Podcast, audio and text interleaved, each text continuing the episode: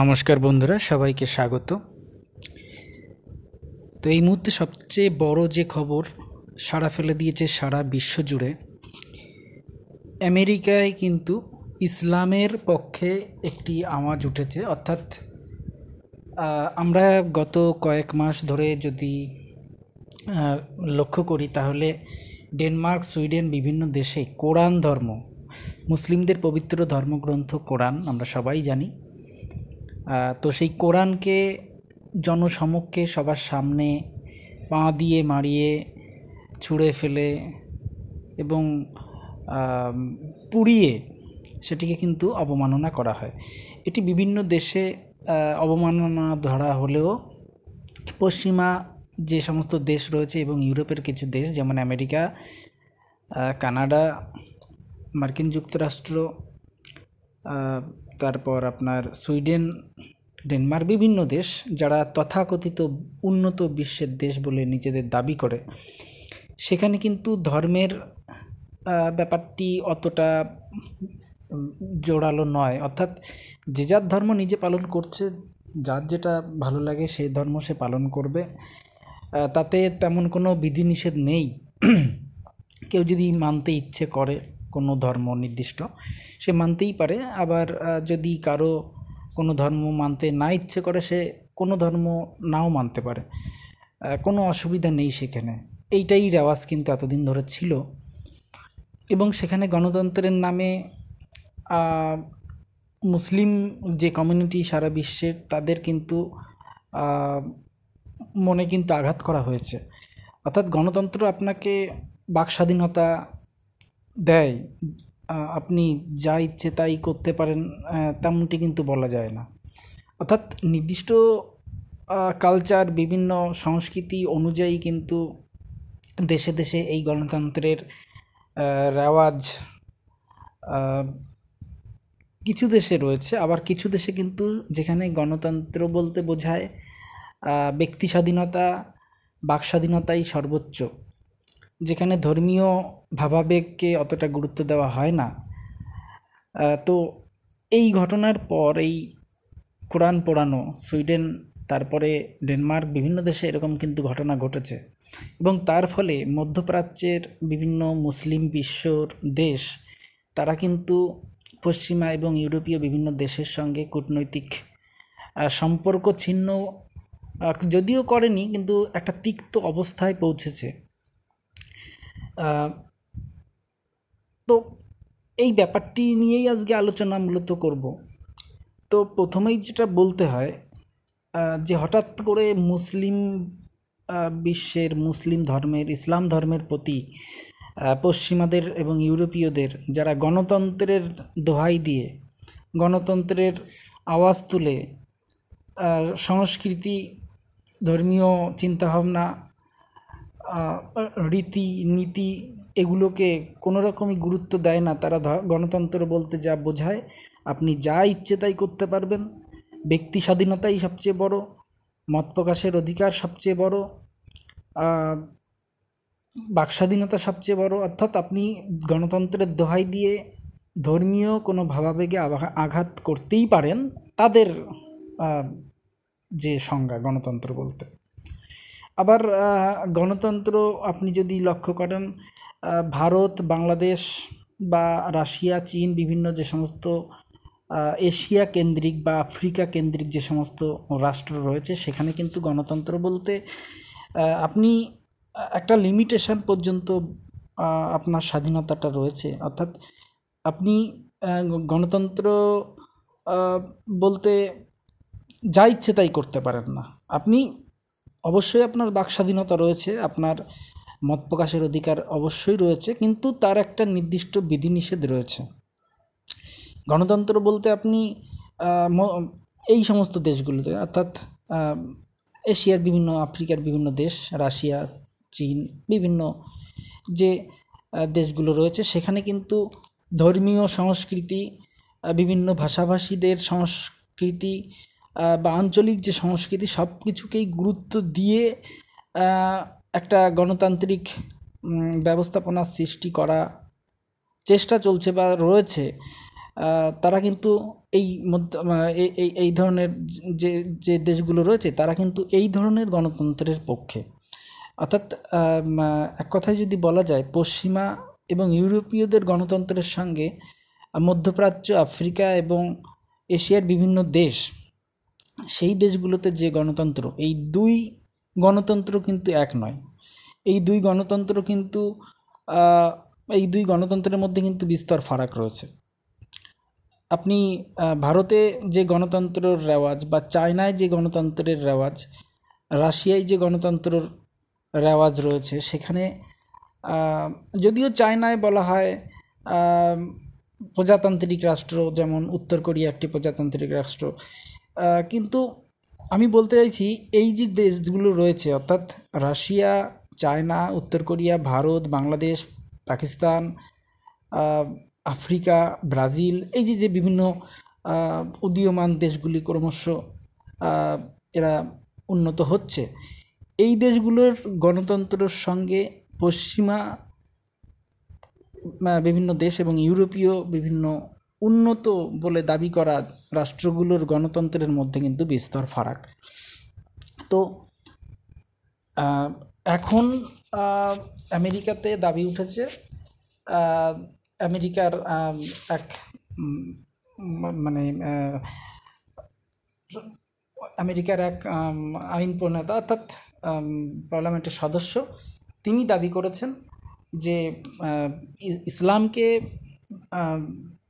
ইসলামকে মহান ধর্ম হিসাবে আমেরিকায় স্বীকৃতি দেওয়া হোক। এই বলে একটা দাবি উঠেছে। যদিও এটা পাশ হয়নি এখনও বা আইনে পরিণত হয়নি, বা সর্বসম্মতভাবে এটি মেনেও নেওয়া হয়নি এখনও জাস্ট দাবিটা উঠেছে। কিন্তু ঘটনা হলো, এই দাবিটা এতদিন বাদে উঠল কেন? এটা কি কোনো খারাপ দিক নির্দেশ করছে বা কোনো একটা ভালো লক্ষণ বলা যেতে পারে, কোনটি? দেখুন প্রথমেই বলতে হয় আমেরিকা একটি ক্যাপিটালিস্ট কান্ট্রি এবং সারা পৃথিবী জুড়ে এরা কিন্তু বিভিন্ন কায়দায়, বিভিন্ন অছিলায় বিভিন্ন দেশে, বিভিন্ন অঞ্চলে যুদ্ধ যুদ্ধ খেলা কিন্তু এরা শুরু থেকেই জিয়ে রেখেছে। মধ্যপ্রাচ্যে যতগুলো যুদ্ধ আপনি দেখবেন বা পৃথিবীর বিভিন্ন প্রান্তে সর্বত্র, পৃথিবীর যে কোনো জায়গায় আপনি যত রকমের যুদ্ধ আপনি দেখবেন, সমস্ত কিছুর পেছনে কিন্তু এই আমেরিকার কলকাঠি রয়েছে। এই আমেরিকা দ্বিতীয় বিশ্বযুদ্ধের পর যখন দ্বিতীয় বিশ্বযুদ্ধেরই সময় বিভিন্ন দেশে অস্ত্রের খুব চাহিদা বেড়ে যায়, তো আমেরিকার বিভিন্ন অস্ত্র কোম্পানি, তারা কিন্তু তখন বিপুল পরিমাণে অস্ত্র উৎপাদন শুরু করে এবং সেই থেকে তাদের যে অস্ত্রের ব্যবসা তারা কিন্তু অস্ত্র উৎপাদন বছরের পর বছর বাড়িয়ে চলেছে এবং আমেরিকার প্রধান, মুনাফার প্রধান একটা অংশই হলো এই অস্ত্র ব্যবসা। এবং অস্ত্র কখন বিক্রি হবে? অস্ত্র তখনই বিক্রি হবে যখন যুদ্ধটা লাগবে। যুদ্ধ যদি পৃথিবীতে না থাকে, আমেরিকার অস্ত্র বিক্রি হবে না, আমেরিকার অর্থনীতি ধসে পড়বে। এটা হচ্ছে একদম মোদ্দা কথা। তো যে কোনো উপায়ে যে কোনো অছিলায় যে কোনো দেশে, কোনো সময় ধর্মের ভিত্তিতে, কোনো সময় ভাষার ভিত্তিতে, কোনো সময় নিষিদ্ধ রাসায়নিক অস্ত্রের রয়েছে এই অছিলায় বা কোনো সময় জঙ্গি দমন যে অভিযান, তার নাম করে বিভিন্ন কায়দায় তারা কিন্তু বিভিন্ন দেশে, আপনি আফগানিস্তান দেখতে পারেন, আফ্রিকার বিভিন্ন কান্ট্রি দেখতে পারেন, সম্প্রতি একদম যেটা আপনি চোখে মানে সবার চোখে আঙুল দিয়ে দেখিয়ে দিচ্ছে, সেটা হচ্ছে ইউক্রেনের যুদ্ধ। ওখানে কিন্তু আমেরিকার কোনো রকম কোনো নাক গলানোর দরকার পড়েই না, কিন্তু সেখানেও গেছে। একটাই ইন্টারেস্ট আমেরিকার, সেটা হচ্ছে অস্ত্র বিক্রি। আরব বলুন, অর্থাৎ এই আরব কান্ট্রিগুলো রয়েছে যেগুলো মধ্যপ্রাচ্যে, এক হচ্ছে তেল, দ্বিতীয় হচ্ছে অস্ত্র। এই দুটো উদ্দেশ্য হাসিল করার জন্য আমেরিকা কিন্তু বিভিন্ন দেশে, বিভিন্ন অঞ্চলে, বিভিন্ন মহাদেশে, এক দেশের সঙ্গে আর এক দেশে এই যুদ্ধ যুদ্ধ খেলাটা লাগিয়ে রাখে।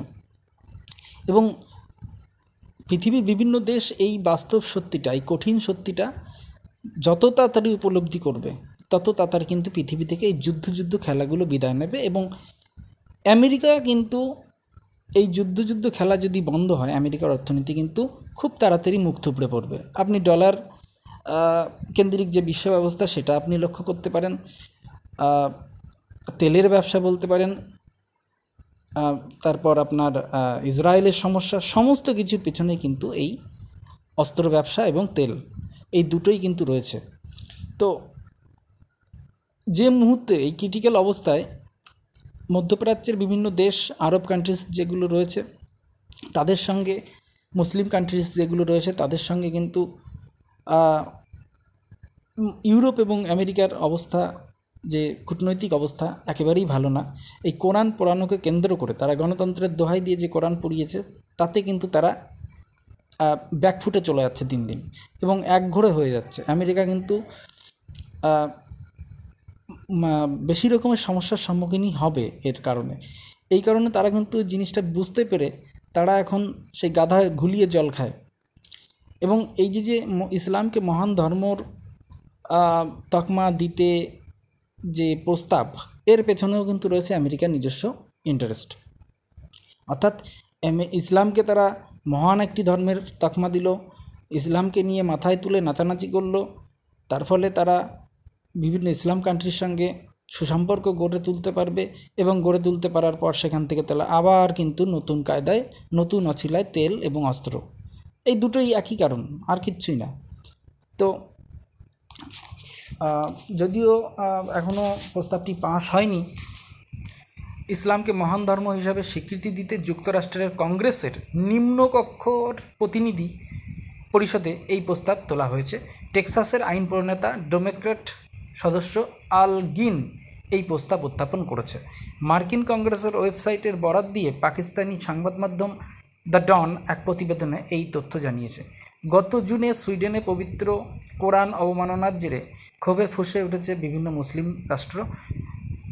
তো মধ্যপ্রাচ্যের বিভিন্ন যে সমস্ত দেশ রয়েছে, তারা কিন্তু নিজস্ব সংস্কৃতি, ধর্ম এর প্রতি বরাবরই তারা শ্রদ্ধাশীল।